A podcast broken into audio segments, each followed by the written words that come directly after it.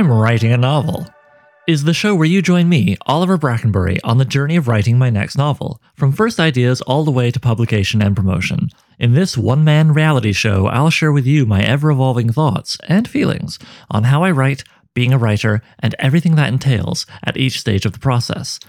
I'll also interview special guests, and when people send them in, I'll answer listener questions. If you're the kind of person who likes to learn how things are made and get to know the people making them, then this is the show for you.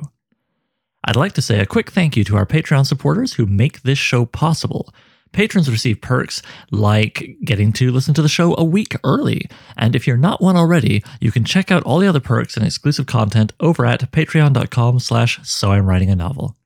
Today I'm interviewing Kirk A. Johnson, author of The Obanaks and Other Tales of Heroes and Horror. It's a collection of four sword and soul short stories The Obanaks, The Oculus of Ki, Cock and Bull, and For Wine and Roast. I greatly enjoyed reading these stories, and so I was delighted when Kirk said yes to my request for an interview. He can really turn a phrase, and before you get to experience that real time hearing him speak, I'm just going to share with you the first paragraph of the introduction to the book. It goes as follows This is a product of the giants for whom I look up to in awe, like Zeus birthing Athena from his cracked skull. These authors have given me the inspiration to create what I now present before you, my first book, and I'm proud to say under my own Far Afield Press logo, with me sweating great streams of salty water. I hope you, the reader, will love what I present before your eyes. That grabbed my attention. Didn't it grab yours? Now to meet the man who wrote those words, and who then went on to much later have a great conversation with me about all kinds of things, discussing how afternoon movies with his dad shaped his view of a hero, his approach to gore and violence in fiction, which blaxploitation film is the most Shakespearean, and a whole lot more.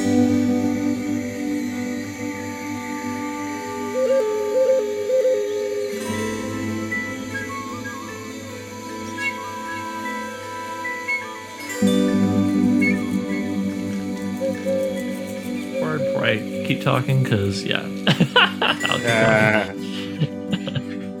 All right, and here we have Kirk. Hi, Kirk. hey, hey, hey! What's up, man? Good, to have morning to you. here. Yeah. yeah, this uh, listener, this has definitely been one of those interviews where we just, I was like, we'll warm up for five minutes, and like 35 minutes later, I was like, I should be hitting record.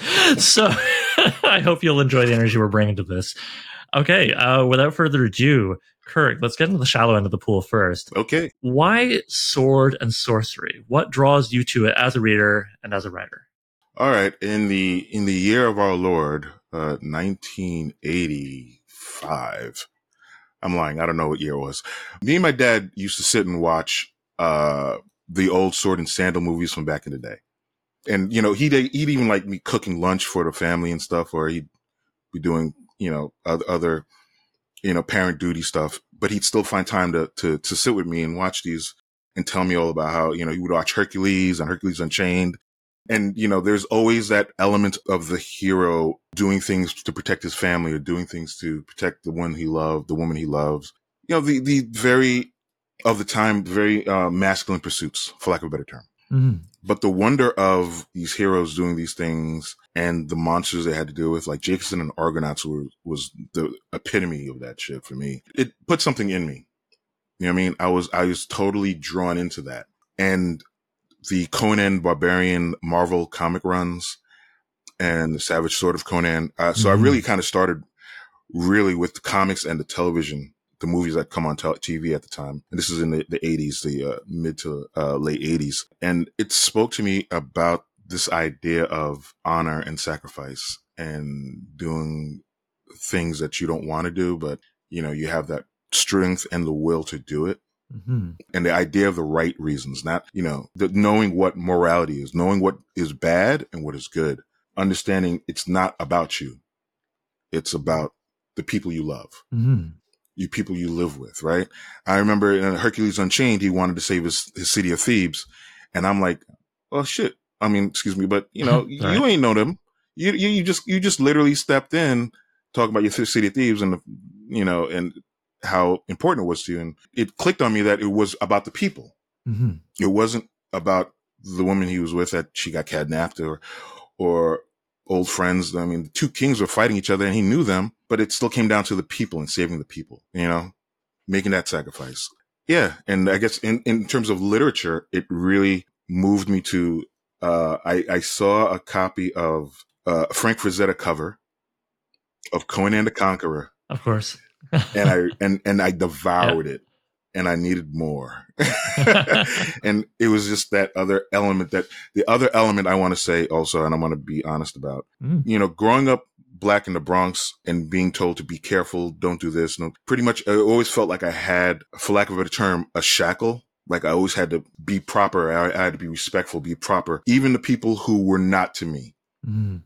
So I'd get bullied or I'd get, I'd get punched or I'd get yelled at and stuff, or, you know, and I, I had this anger about that, that like, come on, can I just say something? You know, you're doing wrong, but I can't. I gotta, you know, hold because if you don't do this, then you get hemmed up by the police or you get hemmed up by the authorities or whoever is, is the, the person in charge. And Conan mm. didn't do that. Hercules didn't do that. Yeah. If somebody was in the wrong and they try to put it on you or they made you feel small about it, you know, you let them know. And I think as a teenage boy, that resonated. And I want to compare that to the kung fu movies that used to come on back in the day. Why martial arts was such a big thing in the black community was that idea of this person not just staying quiet and not doing anything when they're being posed with injustice or being bullied and things of that nature. Mm-hmm. I mean, that, that's literally, there was a point in the 80s when um, Channel 5 had this thing called uh, drive-in movies and it came on at three o'clock and everybody in the neighborhood would run home and check that out you was out there playing whatever game you was playing. You'd stop three o'clock. We go check it out. and you have to understand that was a thing. So I want to say that that's, you know, one of the things about it that drew me to sword and sorcery. I like that. Yeah. Like, I mean, of course, in any broad canon, you'll find exceptions mm-hmm. to broad statements. But generally speaking, you know, one thing I love about sword and sorcery protagonists is uh, they don't really punch down. You know, they're rarely like exactly. fighting for the king. They're usually fighting mm-hmm. against the king or to protect the people from the side effects of what the exactly. king's up to. yes. you know, or they're robbing. Right, the right, right. Yeah, yeah. They're, they're exactly. the outsider who the, the the the Robin. I don't want to say Robin Hood, but they're like the Robin Hood. Well, actually, I just saw someone today uh, arguing Robin Hood could be sword and sorcery. I mean, there's no sorcery right. in the stories, but you know, it, it, you, know you, you right. tweak it a mean, little bit. yeah, I mean, you'd say sort and like I, I want to say Robin Hood, but you know, the Robin Hoods that we always saw are still like he's still a lord. who who ran off on his own. Oh, that's true. God, I forgot he, that part. He was still he was still part of the part of the establishment that ran off to do something, as opposed to like Fafhrd and the Grey Mouser. Yeah. Right. And, yeah. and, and I gravitated towards them and Conan characters because they weren't born in privilege. Mm-hmm. Right. But they wanted to live free and live in a comfort of being who they are. You know, they dreamt of the money and they dreamt of the women and they dreamt of all these things, but you know, they would have found themselves very at home in the wire. yeah, I was, just yeah. saying. Well, no, as, as, as, no, it's funny. It's funny you say that. Kind of a you know, poor James Caan uh, just recently perished, and it got me talking about my favorite movie of his, Thief which you could see as right. being kind of adjacent to some of the stuff going on in the wire. But I just was thinking, mm-hmm. I was like, man, you know, I don't know if it would quite work because Thief is a very like anti-capitalist movie, and there's no capitalism as we understand it. Anyways, it's in that expressed in that film and a lot of the old sword and sorcery stories. But God, I would watch the hell out of a sword and sorcery story that was basically Thief, you know. And I That's wonder, right. yeah, like, like, if you like kind of bring those crime noir, hard boiled kind of characters back, you know, which makes sense because I mean they all come out of the same right. tradition from the 30s, you know. Exactly, exactly. The cowboy, the noir films, that whole idea of the, you know, little guy just sticking it to the man. Yeah, which makes sense if you go back to the. Depression, where people were, I mean, for some reason, not fond of bankers or you know, presidents and, and, right, and right. CEOs and so on. Oh, the, you know, the cattle lords and. Uh... it's like there's some kind of world event that I don't know. Anyway, there's, right. there's definitely no parallels to today uh, or anything that's been happening since oh I don't know 2008. But uh, you know, uh, yeah, yeah, yeah. No, it's funny. You know, we, we, you know, a lot of people in source sorcery communities have these conversations. We were talking about this before we hit record about, you know, oh, you know, are we ready for like a third wave? You know, we had that second wave in the 60s, 70s, you know, kind of early 80s. Yes. Is it is it time for a third wave? And I'm like, man, there's a lot of parallels between now and the 30s. I mean, I would definitely trade sword and sorcery to have like a better world. but I guess it's like, oh, cool. We're in like this new Gilded Age Depression era or whatever. I guess we'll get some third wave of sword and sorcery at least. I, yeah, at least, you're looking for it. like, you know, I think they're out there. It's just, you know, it's uh, not being afraid to deal with that part of the uh, nature of, of where we live, right? Because, because, yeah. because I've heard, I've heard cats talk about, you know, they want to, just want to write a story. They don't want to be political. Oh, and Jesus. I, I'm always under the impression that, you know, you as a person live within the time. And even as a writer, you're going, it, you know, it's nothing wrong with allowing that part of you to be on, get on the page. Yeah. I mean, when I wrote the stories, I had the idea I'm going to, it's an entertainment. I'm going to do for entertainment, but I'm not going to not allow my idea of the world or my idea of heroism, which is also part of the politics of the world we live in, yeah. um, not show in my stories. One of the characters is literally a hustler. Yeah, yeah, yeah. I know one. Yeah, yeah. He's you know he, he's he's a smuggler. He's he deals with bad people. Right? He's not particularly a bad person, but that's the situation of the life that he's in, mm-hmm. and the redemption or what he's looking for goes in there. You know, for a lot of the characters, don't be afraid to, I guess, allow your sense of the world to be a part of your storytelling. Well, I, I, would say especially because no matter what you do, it's going to come through somehow, mm-hmm. right? Everything is a choice. Everything you put on the page, everything you don't put on the page is a choice. What are the choices informed by? Who you are? What are you? Mm-hmm. A collection of uh, thoughts, beliefs, opinions. What is politics? a collection of right. thoughts, beliefs, opinions. Exactly. You know? Yeah. So you might as well be conscious about it and try and produce something more meaningful and coherent. Yeah. Than to just kind of be like, oh yeah, there's there's no uh, choices here. Uh, it's just a guy stabbing a giant snake, and it's like, yeah, why is it a guy stabbing a giant snake? Giant snake, right? right. You know, who's the giant yeah, yeah, yeah. like without even getting to like, you know, amusing myself with like Freudian stuff about the giant snake. It's just this kind of thing of like, you know, you're choosing to show a guy stabbing the giant snake. You're choosing mm-hmm. not to show, say, more, you know, other parts of the world. Like you can't have the camera, so to speak, showing everything. Mm-hmm. And so to my feeling is it's when people say, you know, oh, I don't want politics in my stories, they usually mean two one of two things. Either mean I don't want anything that challenges me, which I have no time for, right. or they mean, and this I have a little more patience for, I don't want like a character turning to the camera and being like, these are my thoughts on, I don't know, socialism or bike lanes. Doesn't matter. Right. Uh, that, that's just kind of like sloppy writing. It's like, okay, well, yeah, mm-hmm. making the subtext like really egregious text, like you can make subtext text, but you know, when it's like really bad, but then that's just bad writing. That's the problem, you know, or you want to break from, you know, being made to think about uh, Brexit or whatever. Yeah. Okay, cool. I don't read a story where like, you know, Trump is a mentioned every other page or something. Right. That I get. I get being exhausted with like current affairs. Yeah. I don't get the you know no politics in my stories thing. It doesn't work. You know. It does no. Yeah. That. Yeah. I mean, like you're saying, there's, there's, you know, be be brave about it. I mean, and and be creative about it. You can literally have like a king who decided to build a wall. uh, on, on, on, yeah on his western borders and that's why everybody's being overtaxed and that's why you have these mercenary characters in your in your town as police squad. yeah, and then, and then boil all down to the the hero of the story who you know right. is getting oppressed by those guards, right? Who who are all just you know motivated by pay instead of uh, morality because the way right. the world works. Yeah, yeah, yeah. Exactly. Right, and decides to rob, yeah, rob, rob them of of their stuff because that's how they're getting paid through your taxes. Exactly. So, um, if I understand correctly, and please correct mm-hmm. me if I'm wrong, uh, I think your first short story sale was your story in Milton Davis's. I'm going to mispronounce this. I've only read it. Griot. Yes, yeah, Griot anthology. Uh, was that this where Brackenbury? This is Brackenberry. nice. Like you dropped the T on that. I like that. It's it's that. Good for you. Good for you. While I'm doing what I can. Um, but, but yeah, was that where your creative writing started, or is it a longer journey? It was a longer journey. I'll say that. I'm going to say maybe in 2005. Um, after, uh, uh, uh, after a really big pause, like, uh, you know, uh, uh after like how I want to say elementary school, got into high school, became a teenager, you know, discovered the wonders of women and, yeah, and, uh, yeah, yeah, and teenage stuff, teenage boy stuff. When it was in college and I remember I, uh, discovered, uh, Dale Rippke. I want to say, make sure I get that right. Heroes of Dark Fantasy. Mm. And it was a DodgeNet site, I remember, if I remember correctly. And he had like a chronology of, of Conan and Kane and Imaro. And I never even heard of Imaro. I had no idea yeah. this even existed. So when I saw that, I was like, oh, whoa, what is this? You know, went searching for the books online uh, I, I found the books. I read the first one and, and kept reading, read the trilogy and everything.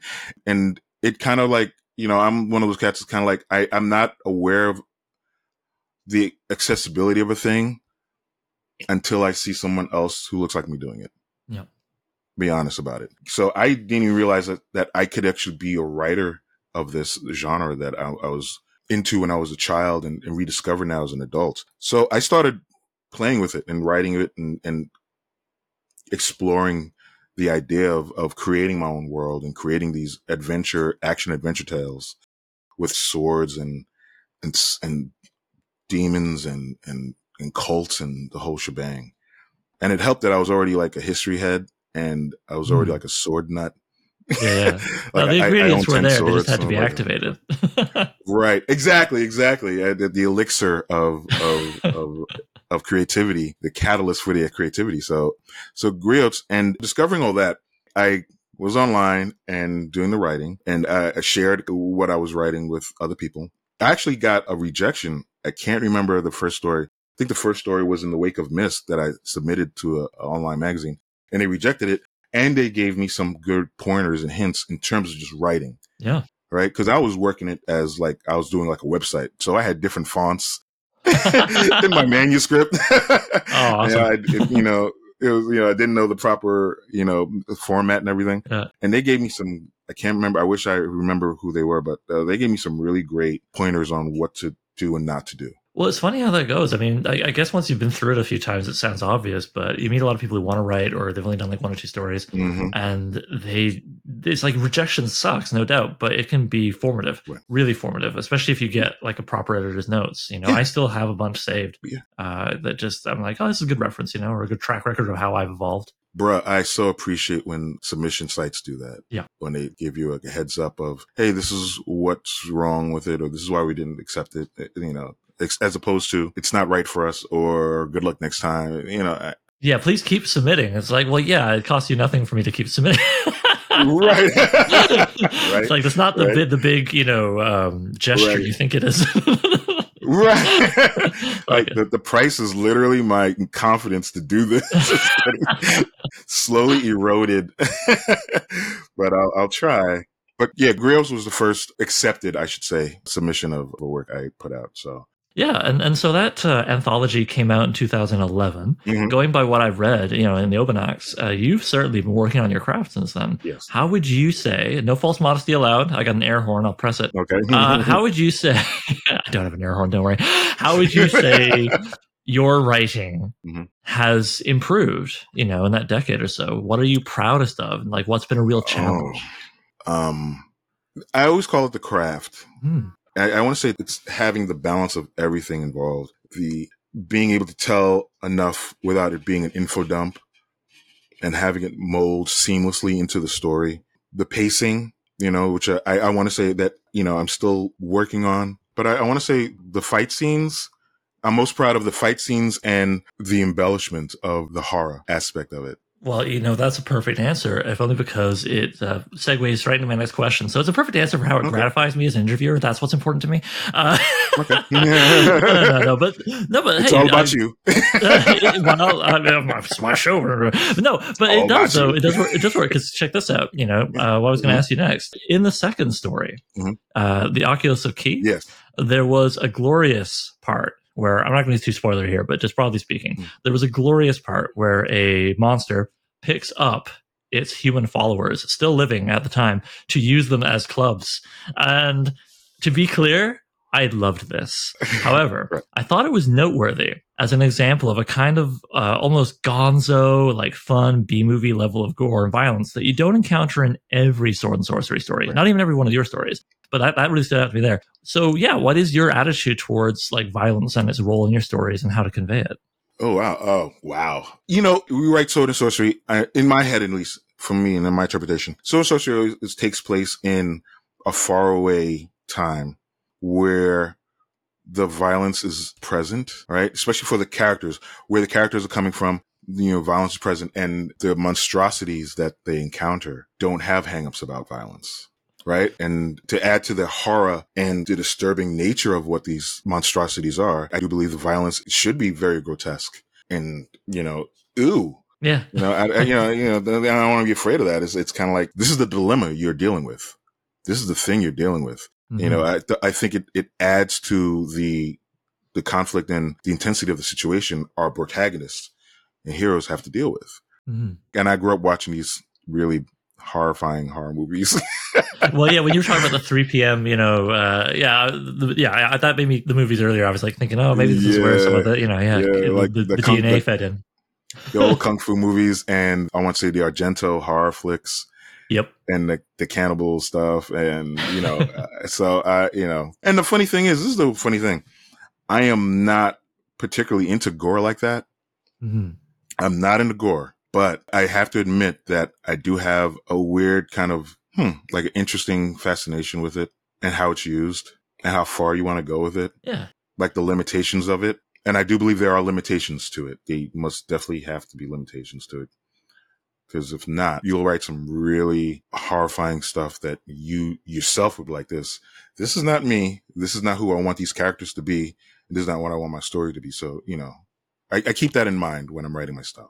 Yeah, I mean, you can either get you know darker or, or, or say something you don't want to say, or alternately, it can just become bland, right? Because it's just wall to wall blood, Right. you know. Uh, yeah, yeah. It, yeah, it- you don't want to overdo it. You want to just you, you- it the balance. There has to be Yeah, a balance.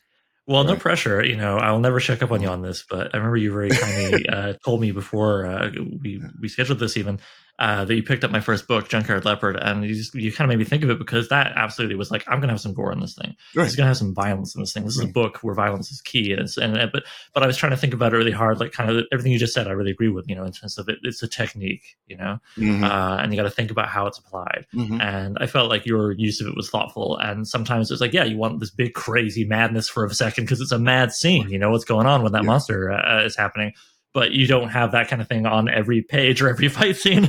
You know, Right, yeah. I got the feeling it was kind of right. like, okay, well, this is a big wild scene. Let's have something big and wild happen. Uh, Right, Yeah, yeah, Right. You want to stay Mondo. You want to, uh, that there's, you know, um, what do you call it? Uh, back in the city, in New York City, there's, there was, there was this place in the nineties called Kim's Video Mhm. and they had a section called Mondo Video. Yeah. I'm, I'm familiar not with Kim's, but I've encountered Mondo in other places. Yeah, Yeah. So, you know, you, you know, grew up with that, that, that kind of like off the wall, crazy madness that goes on. I want to say that helped a little bit with me understanding my limitations, Hmm. right? How far do I want to go? yeah. And being always aware of that. Yeah, it's funny how that goes. Eh? I, uh, I I've happily done terrible things to humans in my stories, but I remember reading a horror tale that I will not uh, be mean in name, but I was reading a horror tale where it was like there was a serial killer character, Yeah. and the author was like, "I'm going to show you how nasty the serial killer was, killer, pardon me, was as a kid." And then it was like a really detailed scene about him murdering a cat, and I was like, "Fuck this!" And I just, sorry, well, whatever. Sorry to me. I try not to Yeah, yeah, yeah. the podcast, but you know what? That's how strongly I felt. you know, I was like, "Fuck this!" And I just like threw the book over uh, across the room. I was like, "I don't need to read that." right, right. No, no, absolutely, Yeah. bro.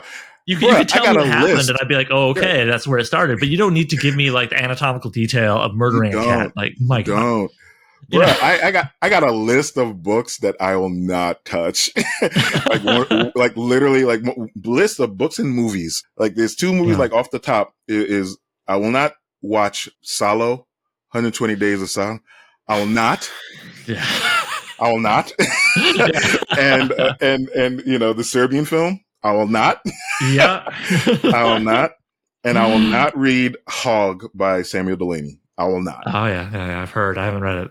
I will. Nope, nope. I read it. To, I, I read the sum, summary of it. So like, like what goes on, and I'm like, yeah, the, the, that's the, my limit. Yeah, know, know know your limits and know your interests. You know, Yeah. like I, I, I, unlike that book with the cat, I, I have no problem with the Saw movies, but I don't want to watch them, even though I'm very happy to do things that probably, from what I understand, are on par with things that happen in those movies Right. uh, in my work because I'm there. It's like it's a tool I'm using to try and say something. Mhm. Uh, and it's funny how that can go. You can kind of like get into using something more than you are into consuming something, Yeah. uh, which is, I think, an interesting. I don't know. Just yeah, so I thought about right there. Anyway, I'm so smart. Uh, next question. Uh, this is going to sound strange, Mhm. But as I worked my way through the first story, Okay. I was delighted to see a character fart. Uh, I'm putting on record. You know, I'm not a coprophiliac, and uh, no, it does not sound more suspicious the more I say I'm not. Thank you. What it is, what it is, is I see sword and sorcery very much Mm. as a genre where the body is key. Mhm. You know, Mhm. uh, generally, you know, this manifests in story elements related to sex or violence. But when that's all there is, I feel you're not getting the complete picture. So I like that at certain points, you know, listener, I don't want to give you the impression this is the big book of sword and sorcery farts. Kirk's written here. It's not, but uh, that's the sequel, maybe. But uh, at Right. certain from, points, from the ass. from the ass.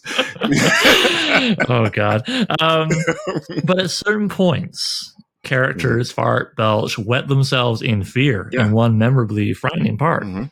They're grounded Yeah. is this how i see it they're grounded by the less sexy or viscerally violent sides of having a body Yeah. and so i'm asking you kirk you know was this a conscious choice or was it more subconscious like ah this is just how people are how else would i write it you know kind of thing Uh, I want to say uh, subconscious. Really, it's it's you know I wrote it kind of like you know I've worked blue collar gigs. Me and the guys, uh, I work with electricians in film and theater. oh yeah yeah, yeah. So we're hanging out with a bunch of guys. We, we got our tool belts on, and usually on off chance we're we're just sitting there farting and telling bad jokes and just being regular, just being really open and loose with each other. And that's how I thought of the way people just become very comfortable with each other. yeah yeah You know what I mean? Working with these people for so long, you know, the characters in the book, they've been with each other for so long that, you know, somebody letting out a fart or talking about whatever is just a common thing. I didn't want to limit that. I wanted to at least make these people. I didn't want to make them caricatures.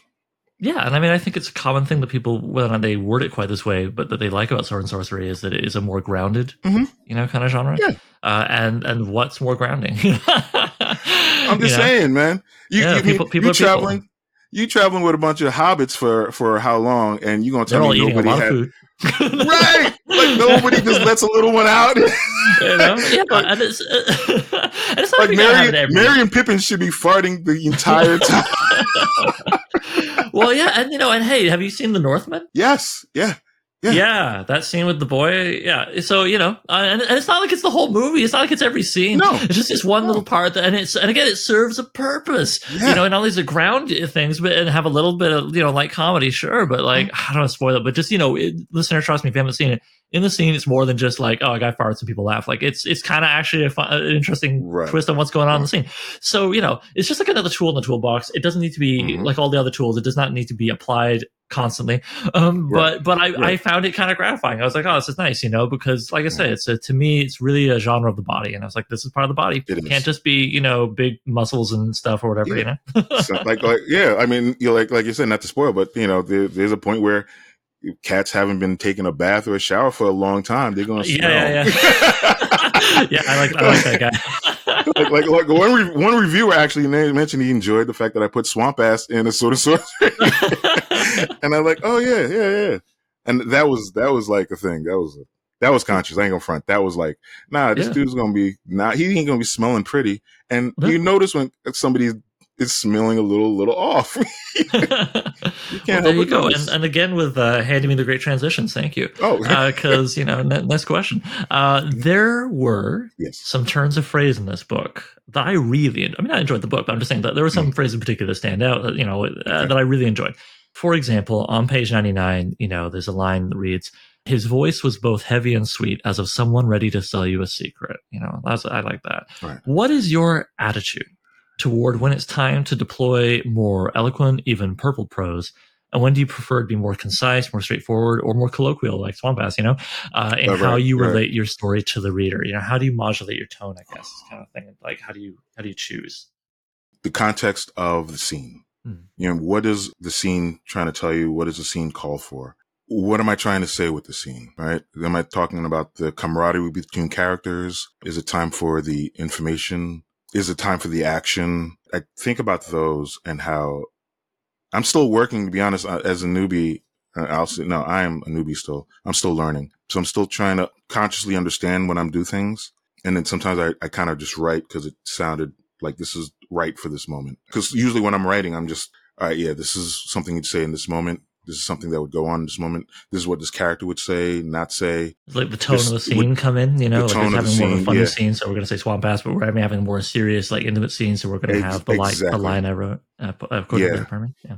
Yeah. So, uh, you know, I at least allow myself to not think and just do what I know to do. And sometimes it just it happens that way. One thing I really liked in reading this was that uh, it was very much I could tell like this is the author's voice because Mhm. which sounds obvious, right? But like I think you know you, you seem like a big enough fan for sure that you would have read some stuff where like the author is very plainly trying to do their best impersonation of Howard, or they're trying to do their best impersonation of like Clark Ashton Smith. It's like super ornate, um, and we all got to start somewhere, and sometimes elements of people we love do sort of organically kind of like get threaded into our voice. Yes. You know, for me, a big one was when I was younger, uh, I would read a bunch of Hunter S. Thompson, and then guess what my writing sounded Mhm. like for the next like week. Yes. You know, and it's a fun voice. It's a fun voice, but it's his voice, not mine, right? Uh, Exactly. but that's how that's where you start. So I'm wondering, were there any, you know, it, yeah, the wrong answer is obviously if it's Howard, it's Howard, you know. But were there any voices like was Saunders, you know, was his voice, you know, something that you kind of felt like you were riffing on when you were earlier in your writing and trying to find your voice? Absolutely. Absolutely, man. I ain't gonna front, uh, in the wake of mist that was in the griots. That was, yeah, that was me riffing on Saunders and Robert E. Howard. I ain't gonna front. Their words were in my head. And that's when, when I was writing that, that's, that's kind of what came out. As the years have gone by, I have been able to develop my own voice. And I want to say develop it in a way that aside from reading other genres, Mm-hmm. and finding other authors that I enjoy reading. I made a conscious decision not to shy away from my environment where I grew up. So there be certain words in there that seem out like out of like, huh, how, would they say that in that time? And like, yeah, because it's my time, it's my world, and they say that. Yeah, right? yeah. But I wanted to at least embrace that part of the world I grew up in. Like I knew cats. if you look at them now, they would just seem like some thugs on the corner. Yeah. But you know, I knew them as my friends, Yeah. right? I actually like two of the characters in uh, Cock and Bull. The main characters were based off of two dudes I used to hang out with back in the day, who were really like, I ain't gonna, you know, they were like real gully, and they look really gully thug like. But when you hang out with them, they weren't those cats at all. they were actually like they were nerd dudes just like me. They just look like they can really, you know, go into a brawl and get ready for it.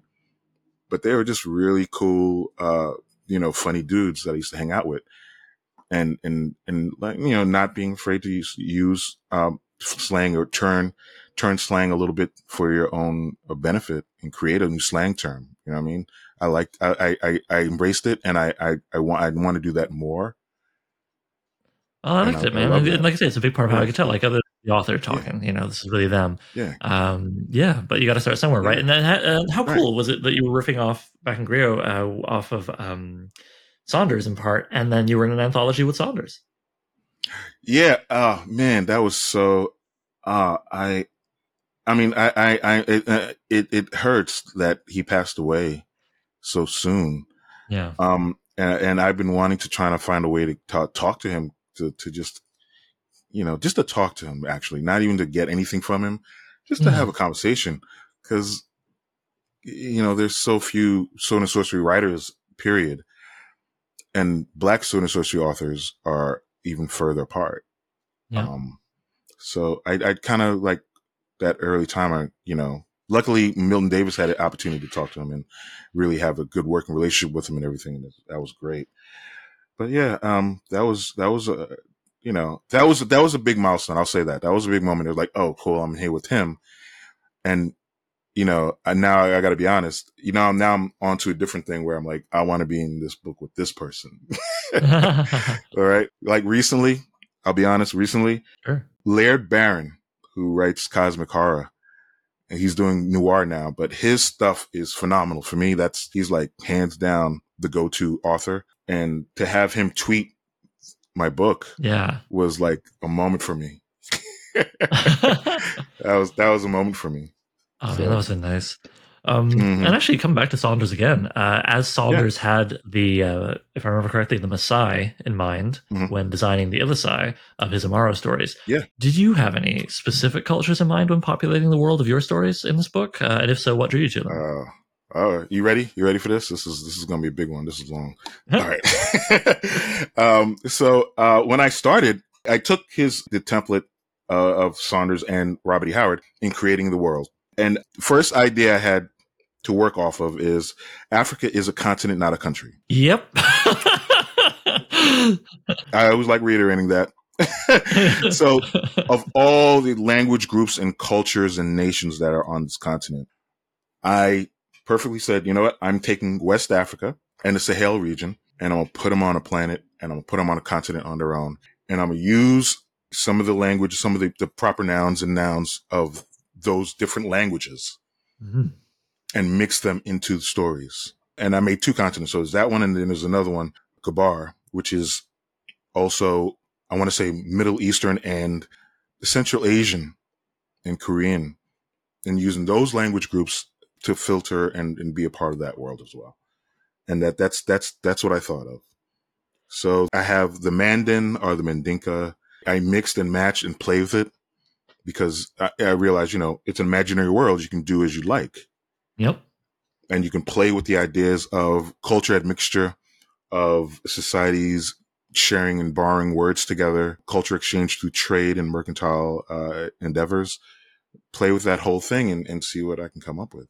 So I knew I, I, knew some of this, but I want to ask because you kind of cover some backstory for the book in the book. But I wanted listeners to hear and then get excited to go buy the book, right? So listeners, buy this book. Uh, and I'll just say also, listeners, uh, for those of you who dig this kind of thing and are really into the language side, there is a glossary in the back of the book of uh, some of the words that are used throughout.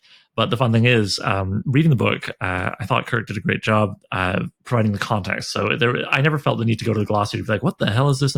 It was just like, oh, "Okay, I can figure out roughly what this is from the context." Right. And then when mm-hmm. I got to the back, it was like, "Oh, cool. Okay, I can read this and kind of confirm and just read it." You know, yeah, it was, right. it was. I, I, thought good use of. Um, you know, putting in language uh, that readers, most readers probably aren't familiar with. I thought it was adeptly handled because yeah. I, I, do not like a book that has uh, an appendix I have to consult chapter by chapter to understand. Right. I'm always on the impression that when you add a new word to the lexicon of the story, and even though you might not be familiar with the word, or it might be a made up word altogether, the context of how it's used should give you an idea of what it is. Yeah. Instead of just like a list of words, and you're like, okay. yeah. yeah. right. Yeah, yeah, yeah, It has to make sense in the story, right? It has to be part of the context of the story. You're not going to just toss it in there. Have you ever read uh, a lot of Jack Vance? I haven't. The one Jack Vance I read, I think it was Dragon Riders. Was it Dragon Riders? Oh, was that the one with the the? It was kind of sci-fi where humans were breeding a, a lizard alien that they, was trying to conquer yes. them, and they were like, "What? We'll capture some of you guys, breed you into giants, essentially dragons, and then you yes. will ride you around." Yeah, I have that one. It's it, I love it. Yes. yeah, uh, yeah, yeah. I, I, read that's I think the only Jack Vance I've had. I, oh, okay, okay. Because that one I don't think he does it as much, although he always mm. across all his work does it to some degree. But boy, you know, in the the Dying Earth series, I'm sure you've heard of it. Uh, mm-hmm. Boy, does he have fun making up language and he does not hold your hand but you can kind of be like oh, okay yeah i think i know what this means all right cool uh, and right they did yeah. like a clockwork orange yeah yeah there you go there you go um, right. so how long was your mm-hmm. journey from first ideas through to publication of the Obanaks and what was that like it was pretty long because um, the Obanaks all four of those stories i wrote to submit into uh, uh into uh, magazines and stuff. I had an idea. I said, let me start this way, in, in, in terms of a plan. I'm going to write short stories and submit them, mm-hmm. so that my name becomes familiar with readers and editors and so on and so forth. And then I'll I'll have a book out. Then I'll do a book. You know, and through the the journey, uh, being frustrated by you know submissions being rejected and not having reason why it was rejected. That kind of the grate on me a lot. Mm. And there was a point where, uh, you know, I had other friends who were independently publishing and friends who were published through traditional media, mm-hmm. through traditional ways. And during the pandemic, I was like, you know what? I'm just going to compile a book and do it independent. So I took the stories that I knew that I enjoyed and that were the best in terms of what my idea of sword and sorcery was, and I put them in the book. Mm-hmm. So I've, I've been writing those and reworking them and rewriting them for, for a couple years now.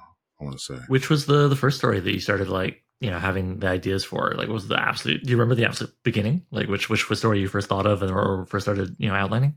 Well, for the book, yeah. Funny enough, it was none of these stories in the book. Ah. It was it was one called Carnivora. Okay. I have a short story called Carnivora, and you know I'm gonna tell you what because you'll probably see it soon enough. Carnivora, it is Spear and Fang. Hmm. I don't know who coined that phrase. So think of the fantasy world I created and I thought of it in the pre Bronze Age time. Right. So it's not cavemen. So it's between the idea of cavemen and Bronze Age. Yeah, like there's agriculture, but yeah, yeah. Mm-hmm. Right. So people are still you know, creating clothes, agriculture, stone tools still. And a raiding party captures a runaway slave, and the runaway slave turns out to be a warrior witch who is consolidating power. Hmm. And I had like cosmic horror in there and everything. And that was the first one I was going to put in. But I realized that there is no traditional hero character. This is more of a horror Yeah. and a weird kind of pre medieval horror that I don't know where else I would even be able to submit it to. So I kind of like just put it on the side and then I looked at the Albinox and the Albinox was the first one was like, you know what? This is the one actually that, that has the elements that I look for in, in Okay. sword and sorcery. So it was carnivore first. And then I was like, you know what? That's not going to do. That'll have to be something else. Oh, that's cool. We should talk about markets afterwards because I think I know some people who might have some ideas because I want to read Carnivore. Okay. Oh, okay. Yeah, yeah. Sounds, that sounds good, man. That's interesting. Thank you. Uh, have you watched that uh, animated series Primal yet? I have, I have, and I, Yeah. I, I, I, I dig it. I dig it a lot. Um, I, you know, I, I like the elements they add to it, but I miss the human to human interaction. Hmm. Yeah. The only thing I like, I really didn't really dig too much about Primal is that that he doesn't really have other societies and people to kind. Of, he's with this one dinosaur, and their friendship is nice, but I kind of like the. Yeah. You can't not do almost everything without a giant dinosaur, so the you know the suspense is kind of the suspense has to be ramped up with the violence and the action, right? Yeah, it's like And- the, the limits that create the the stories maybe you know have their limitations so to speak yeah and i get what you're saying Mhm. um Yeah. so you self-published Mhm. and everybody has kind of their own experience with this Mhm. how have you found the process so far you're kind of i would say it's fair to say you're still in promotion i mean here you are Yeah, but but yeah like just the technical side trying to get like how do you do things because i feel there's a lot of help and advice online and a lot of people with Mhm. varying takes on like what self-publishing is like Mhm. what has your experience been so far Uh, I've had a very good experience with. Um, I, I chose uh, when I was trying to look for places to to actually do the print and the, and formatting and everything. I talked to friends who've also self published, um, Stephen Van Patten and, and Mark Abbott, who are friends of mine uh, with uh, another web pod, podcast we do, Beef Wine and Shenanigans, and we also have like a horror novel out. Hmm. I talked to them about self publishing because they've they've done it, and and went to chose Book Baby, and it's been very. I've had a really easygoing time of it, to be honest. I like, I'm not sweating it a lot. It's kind of like, hey, I, I just read the book. You know what I mean? I just want you to read the book. So I'm not, I don't really worry too much about a lot of the, the business aspect of it. You just kind of do it. I've never heard of Book Baby, by the way. I, I only tripped over it when I was looking at your stuff online. What uh, can you tell our listeners what that is? Yeah, it's a publishing service. I started with, um, I started with using the money from the pandemic relief and set up a business with with uh, Zen Business. So got my LLC, got the business cards, got my logo, and looking for a place. I have the books set up. I have the stories that I want to use, and looking for a publishing service because I can't print these books on my own. Mm. I don't have the facility or the infrastructure for that. And I saw a Book Baby on Facebook. They're advertising. So I did a little research on them and found out that, oh, I get most of the profits than the book sales. Is it a more appetizing cut than Amazon? Because I'm guessing you had a peek at them. Everybody does usually Yeah. self-publishing. Yeah. Actually, you, like as you said earlier, when you go online and you, you know, you do the comparisons online and you have people who will tell you this is the pros and cons of dealing with Amazon Kindle. Mhm. These are the pros and cons of dealing with Book Baby. These are the pros and cons with Smashwords and, and Cart, uh, not in Cart, um, Spark. I think Hmm. Spark and Smashwords, I think are, are now the same thing. And I got a pamphlet from him, a little advertising pamphlet, and I liked what, the, what I saw. I'll just say, I'll be honest. I like what I saw and I like the ease of their interface when I went online. Okay. So you go online and you'll see that, you know, they'll have like a list of different services they'll have, how much the services will charge you. If you created your own cover, you can put your own cover in and they'll format the text on front cover and the back cover. They'll do all that. And you know, you, you get the rates and it's that straightforward. That's what I liked about it. It's very straightforward. I, I didn't have to search and navigate through their web to see what the hell, how much is going to cost me. Yeah. Yeah. Cool. It's right there. All right. Well, I'll I'll, uh, I'll link to them in the show notes uh, along with uh, everything else you know Yeah. that you mentioned, like that horror book, book you mentioned Yeah. and stuff in the podcast. Yeah. And how how have you found promoting your book? Because I think that's a very difficult thing for people to do when it's just themselves. It's definitely Yeah. one of the parts where I start to roll my eyes real hard Right. when people are like, "Oh, with self-publishing, you can do everything." And as I have definitely said on the show before, just change the tone of voice there. You do everything. Like, you know. Right. right. You, you know, you, you realize, you know, you, you, you know, I, I realized this before I went into this game, you know, to public, independent publishing is, you know, the thing that the established markets have is infrastructure. Mhm. They have the promotional department. You have the for, uh, you have the book printer department, the the designer department. Editorial. You have all these different department, editorial department. You have all these different departments that you're going to be in charge of. That it's all on you, and you don't have a staff of people to work these things out as you're trying to do other things. You don't. Yeah, like I almost want to turn around to some people that are really uh, who haven't done it but are very enthusiastic about it, and just be like, you know, there's a reason Random House uh, Penguin, whatever the hell it is now, is is not just one guy. Exactly. Exactly. There's a good reason. There's a reason one for that. guy. So, you know, so you know, and so it's good to just go when you go in, just don't go in blind, really. You know what I mean? Yeah. And promotional wise, I understood that I'm a new author. I have personally uh, a thing with asking for help and asking people for help and uh, asking people to do this for with me or do this for me or hey, this. I have a problem with that. I don't. I'm not comfortable doing that, Mhm. and that's a personal thing. That's me growing up in trauma and the whole shebang. Blah blah blah. Um, so when I looked at the idea of promotion, I just said, all right, I'm not looking to make money for this. I'm just looking to have my name being recognized. Mhm. Just know my name. If you like the stories or you don't like the stories, I'm fine with that. Just know my name. You know the book Yeah, get stuff out there. and try not to psych myself out in the idea of promotion, right? Yeah. Because people, some people, you know, do it. They'll get discouraged and be like, give up.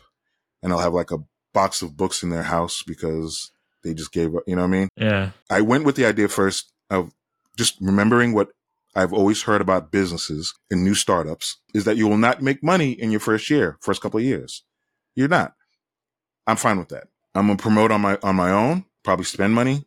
I'm fine with that. Mm. As long as a you, you- my name is at least recognized with the idea of sword and sorcery, sword and soul, and heroic fantasy and, and those kind of writings, and if it helps with promoting the genre, then that's what it's going to do. Yeah. And the fatalistic part of me being, I'm probably going to be dead before this even becomes a really big thing. So let's be all right with that. I'm all right with that. it's the next generation that has to do it. well, fingers crossed. You know, it doesn't come to that, but I, I get with you about accepting. Yeah. Like, yeah, you know, th- this this is not guaranteed to go uh, to No. the stars, but it's well, it's the whole thing about it's the journey, not the not the destination. You know, and yeah, Right. like, it sounds like you feel. I think it sounds to me like you feel like you're getting something out of it, right? You're getting something that you're going Yeah. for that you wanted out of it. So This Kind of point, yeah, right? this is yeah, this is this is the thing. This is you know, this genre, sword and sorcery, uh, genre fiction. I let go of it in my teen years and rediscovering it, realizing that this is what has I want to feel this is a part of me that has been missing. mm, from my life, from me growing up. You know, I've done things that I've always questioned and wondered if this was the right thing to do or should I do this? And No, no, this was what it is that gave me uh, the fire to keep going, wake up in the morning, adventure, the action, the wonder of discovering and creating new and dynamic cultures and societies and worlds. This was it yeah, you know, in this half side of my life, it's 51. I'm like, man, I'm just going to go in on it.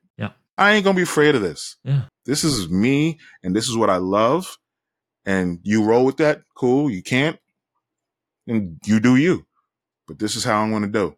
And I'll be honest, if I'm not making money on it, I'm okay as long as this is a part of the tradition. Yeah. You know what I mean? This is a part of the tradition. This has to be a part of the tradition that I love. Well, yeah, and forgive me if this sounds corny, but you know what you were talking about earlier. Uh, I was trying to avoid the word because I feel like, Mhm. especially well-meaning uh, melanin deficient individuals, tend to throw the word representation around a lot. Okay. Like it's the be-all, end-all solution to all problems. It isn't, but it's super important nonetheless. Right. And what happened, right? You read Saunders and were like, "Wait, I could do this," you know? Right. Yeah. And Yeah, So I mean, it- you know you're contributing to that by creating this new work. I hope so. I want to be a part of that and everything in, in the whole. You know what I mean?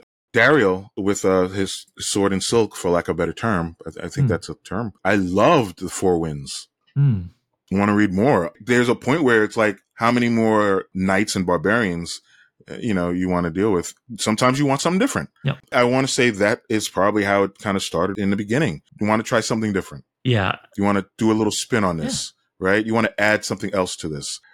George R. R. Martin with Game of Thrones added something different to the epic fantasy genre. hmm Joe Abercrombie added something different to, you know, you want to add something and it's not just, and it's, it's a representation. It's, it's the human element, right? The different kind of aspects of the nuances of being a person, of being a human being and dealing with extraordinary circumstances. And you want to add different cultures and voices to that. Yeah, absolutely. And that just makes it richer. That makes it all richer. Well, exactly, exactly, and and you know, once in a while I'll see somebody online be like, you know, who, who looks like me, and I'll be like, oh, you know, I looked at this, you know, fill in the blank book or whatever that's not centered on white people, and be like, yeah, I, I it looks cool, but I guess it's not for me. It's like, no, no, no, it's all like Right. you get to read it, you get to watch it, you Yeah. get, you know, what are you talking Right, about? right, Right, right, right. And also, You do get to that around? Do you think that, do you think all the white people stuff or the stuff that featured up featuring mostly white people is not for like where are you going with this? What's the thought process? Right. and just like the world is bigger and more interesting and more exciting than you are letting it be for yourself. Yeah. go read the thing. You know, go, go yeah, pick it up.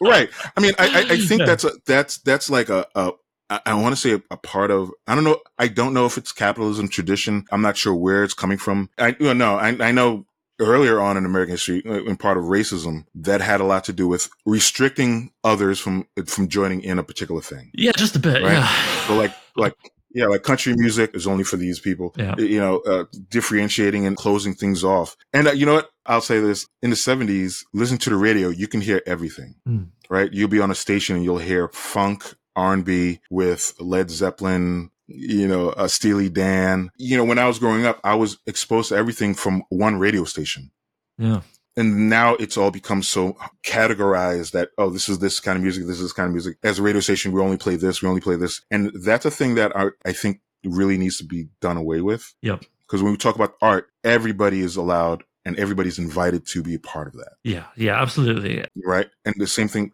with our genre because i just think it's a we've had so many cis male authors doing it. I think a part of it is because of the gatekeepers. The, the, the publishing houses that will publish other authors as opposed to somebody else because this is how they see the genre right? This will make us money. Yeah. this is more of a this is more of a sell than this is. This is what I already know and I'm comfortable with. Yeah, right. This is who the demographic is. You know without realizing that no your demographic is actually larger than that. Yeah. you know what i mean i was actually amazed real quick uh, as a, as a side hmm I was so amazed. Do you remember Spartacus on Starz? I didn't watch much of it, but I, I'm aware of it. Yeah, yeah. I did not realize there was a, a discussion chat on their website that was titled Black Women Who Love Spartacus. Ah, there you go. There you go. And if you watch Spartacus, you would have, you know, and, and you would have watched and had no idea Yeah. that, oh, you actually have like a group of people who you didn't think was part of the demographic. That is. You know what I mean? I had so many people at my job who had no idea that I was into um, Game of Thrones. Yeah, yeah. No, it's this is the thing. Like, uh, you're you're not the demographic. Yeah. You're not the demographic of Game of Thrones, uh, but I'm in it. Uh, yeah, yeah, what is- Right. yeah, yeah. Huge audience too. What are you talking about? But yeah, yeah, yeah, Right. yeah. And it's also this thing of like, you know, not only are, are, are these other audiences there, they've always been there. You know, before we got into recording here, I was talking to you about Iron Circus Comics run by Spike Trotman, Mhm. and every once in a while, because comics are her thing, obviously. She'll just drop a photo of like a little black girl reading like action comics in 1942 and be like, "We've always been here." yes. You know, Yeah. and it's just you know or or like i'm i'm dying to try and get in touch oh no oh no i'm losing the first name oh no Uh-oh. salmonson um is the last name involved in sword and sorcery and the in publishing mostly in those 70s and early 80s oh no Mhm. oh no i want to say amanda anyway oliver you're dumb whatever but Hi there, this is future Oliver in the editing room, just letting you know that past Oliver was stumbling and bumbling trying to remember Jessica Amanda Salmonson. Okay, back to in the interview, Oliver. Point being, oh my God, Salmonson, you know, was a trans woman. Oh, okay. So it is, uh, you know, Right. involved in the sword of sorcery scene, Mhm. publishing, writing, and out and proud about it in, in the mid to late seventies. You know, when it was a little Yeah. little trickier. Not that it's easy now. Um, Right. and I and I just think it's this kind of thing of like it's you know they they've always been there. You know, Mhm. by they I mean everybody who isn't frankly my demographic Right. you know and yeah and so it's this kind of thing It- yeah it, and it makes them so much richer and and this thing of like you know well that you know white guy being like oh, i don't know that doesn't look like it's for me you know it's like well let's take the biggest easiest example from the last few years black panther right? The movie. Yeah. And like I went in and sat down that movie and uh, I just remember once or twice in the movie Mhm. looking up and seeing, you know, not Martin Freeman, you know, or Yeah. whatever. See, The scene did not have him in it, you know, Right. and just being kind of like, and it just kind of hit me. I was just like, this is refreshing. Like, like, that's, that's nice. It's kind of breath of fresh air. Yeah. you know, and it's, and it's not about me being a good person because I thought that or any nonsense. Uh, you know, eh, that doesn't make you a good person watching a movie. You're a storyteller. You're But a yeah. storyteller. You enjoy Yeah. stories. You want to hear. Yeah. You want to see different stories. I mean, I didn't realize that there was actually like a large Korean historical dramas. Yeah, yeah, yeah. Those are a big. I, and when I saw my first was like uh, Age of Heroes, I was blown away. It was like, and I was telling everybody, and and and found out that I had like there are cousins of mine, and and people that I know who are into it as well. And you know, these are all black women. Because it was, it was it was soap opera and martial arts, and, you know, you know, and who doesn't love those? Yeah, And you had, you know, you'd be surprised on, you know, you tell a good story, and and pe- the people will come. Yeah, yeah. People So come. You know what can I say? Yeah. So so uh, oh, we could talk forever uh, about this. I think because uh, I think we both have very strong feelings. we can Yes, sort of uh, uh, agree real hard on this. And and yeah, like something I've said on here more than once is just like I'm dying to read stories by these audiences you don't hear about as much. Yeah, More yeah. so. Again, not to say that like it's a bit you know I'm inventing this idea. Not to say that Mhm. nobody has done it before. Like I say, the, you know by the they I mean the not me's have been around. You know the whole time, but I want I want to see more. You know I want to see more, and uh, and and just yeah, it's exciting because it's just like it's, it's it's expanding the thing. It's not Mhm. subdividing it. It's not taking away precious, you know, white male real estate. You know, Right. it makes the Yeah. thing bigger, bolder, and more beautiful. And it's a genre that is just, you know, has this this sense of um, Howard Andrew Jones uses this uh, uh, as part of his describing the genre. You know, it can. Um, Oh, I'm going to bugger the phrasing, but you know, I don't know what's wrong with me today. But yeah, it's, it's just like reestablishing the wonder, re, re, re-wondering, rewilding, Yes, bringing, bringing wonder, and that wonder can mean, you know, even if it's like a dark and terrible place your character's going through, it's like a big and mysterious dark and terrible place, you know. As Yeah. it, it, but also positive stuff as well, and that can be landscapes, which I think is, you know, and environments, uh, Mhm. peoples and cultures, and Mhm. also it can be creators, you know. Yes, and yes, so yes. yeah, it's like just it makes everything better. You know. Anyway, whatever. I, I In the-. No, no. In the, in the mortal words of in the mortal words of Fela, wonderful mint. oh my god, we should talk about Faye a little bit after this, but uh, but Oh, yeah, man, I um, love, uh, that's Fela Kuti. Uh, uh, by the way, everybody, uh, musician, you should Yeah. check him out. But yeah, Mm. it's uh, it's stiff competition. All right, let's get the last question here. Stiff competition, Okay. but I think Mhm. Cock and Bull. That's the third story, listener. Is uh, my favorite story in the collection. oh, Do you awesome. have any more plans for those characters or anybody from the other three stories? You know, Oh my everybody see those god. guys come back? Um, yes, we do. Yes, yes, I do. Yes, I do. Um, I, I was actually starting a, a novel, uh, featuring them, doing some weird, wild and wacky things in the, uh, continent of Gabar. I'll just say this. So I, I have been influenced by Shaft, the blaxploitation movie from the seventies, as part of the story. So, woman uh princess gets kidnapped and it is up to these ne'er do wells to rescue her for the dad and i'll leave it at that That's awesome. that was I- something i was playing with yes in the author bio, Mhm. you mentioned you're working on a new Sword and Soul novel. Is that it? yes that was it actually there was there's two of them because I, I love blaxploitation movies and i love shakespeare and I, I feel as artists we are allowed to use elements and rework them and remix them and remaster them in, in other ways that we can, you know, be able to play with. It's part of the wonderfulness of, of, of the genre. Yeah. So, you know, Macbeth as a sword and sor- sorcery tale. Oh yeah. That's something I'm playing with. Um, oh, gosh. Shaft, the idea of Shaft as a sword and sorcery tale. You know what I mean? These are, Yeah. I mean, I mean, we're working in a, in a genre where we get to use near do wells and people forgotten hmm as heroes. So why not? We can do, you know, westerns, blaxploitation stories, gangster stories, the whole shebang. Just play with it. So those are something Well- I'm playing with. Yes. And that goes right back to Howard, right? Who, you know, Yeah. I've said this before as well. Sorry, listener, but you know, he drapes the genre of sword and sorcery over other pulp genres from his day. You know, you've got locked room Mhm. Mystery, you've definitely got pirate stories, and so on and so forth. Definitely Western frontier stuff. You know, the Black River Mhm. story. Uh, yeah, yeah, absolutely. Horror so stories. Yeah. yeah, there you go. There you go. All right. Uh, I feel like we could talk all day, and I, I would love to chat with you a little while after we uh, press stop because Oh, I want to talk to you about what I think is the most uh, Shakespearean blaxploitation film. Uh, actually, listen, I'll, I'll, I'll Uh, drop the title. Just see if you agree with me. Uh, uh, Okay, okay, Across okay. 110th Street. Nice. Yes. That, yeah, you know what? Yes. That, yeah, you know what? That was, yes, better produced and absolutely one of the better Shakespearean tales in terms of your two protagonists. No, your three protagonists, I want to say.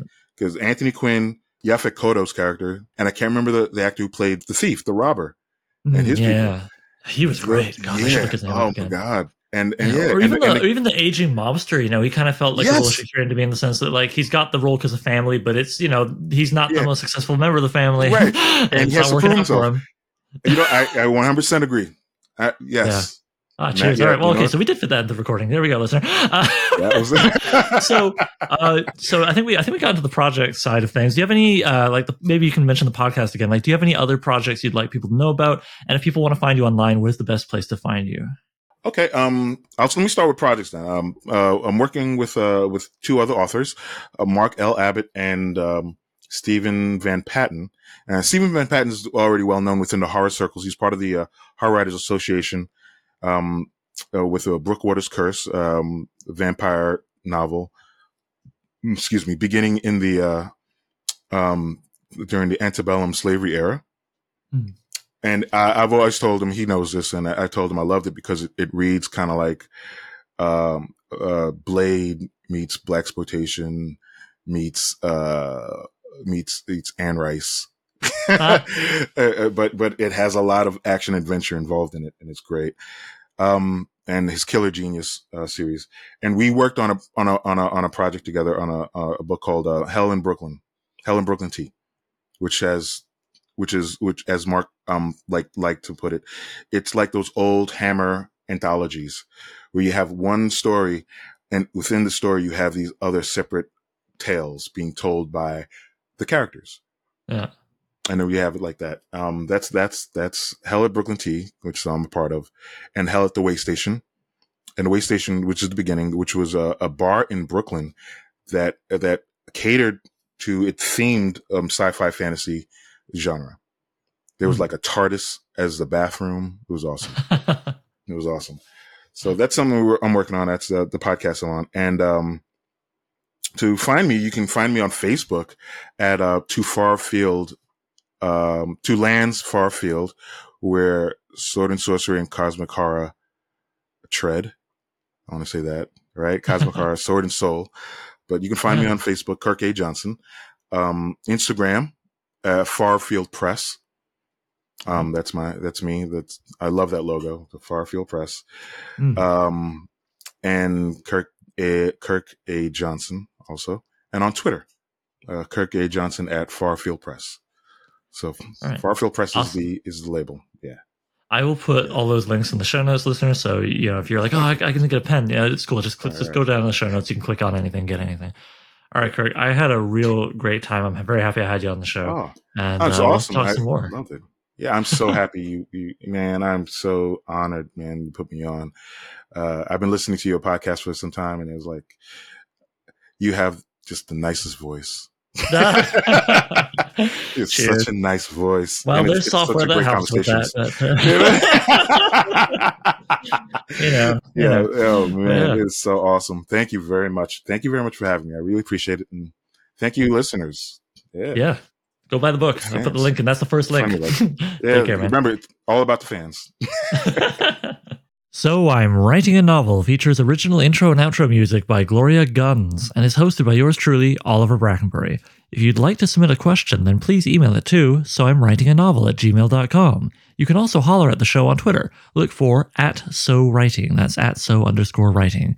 Please consider sharing the show with anybody who might like it, or checking out any of the other ways you can support the show by heading to soimwritinganovel.com slash support the show, which has things like links to our Patreon, Ko-fi, and PayPal. Thanks for hanging out with me and Kirk, and I'll see you soon.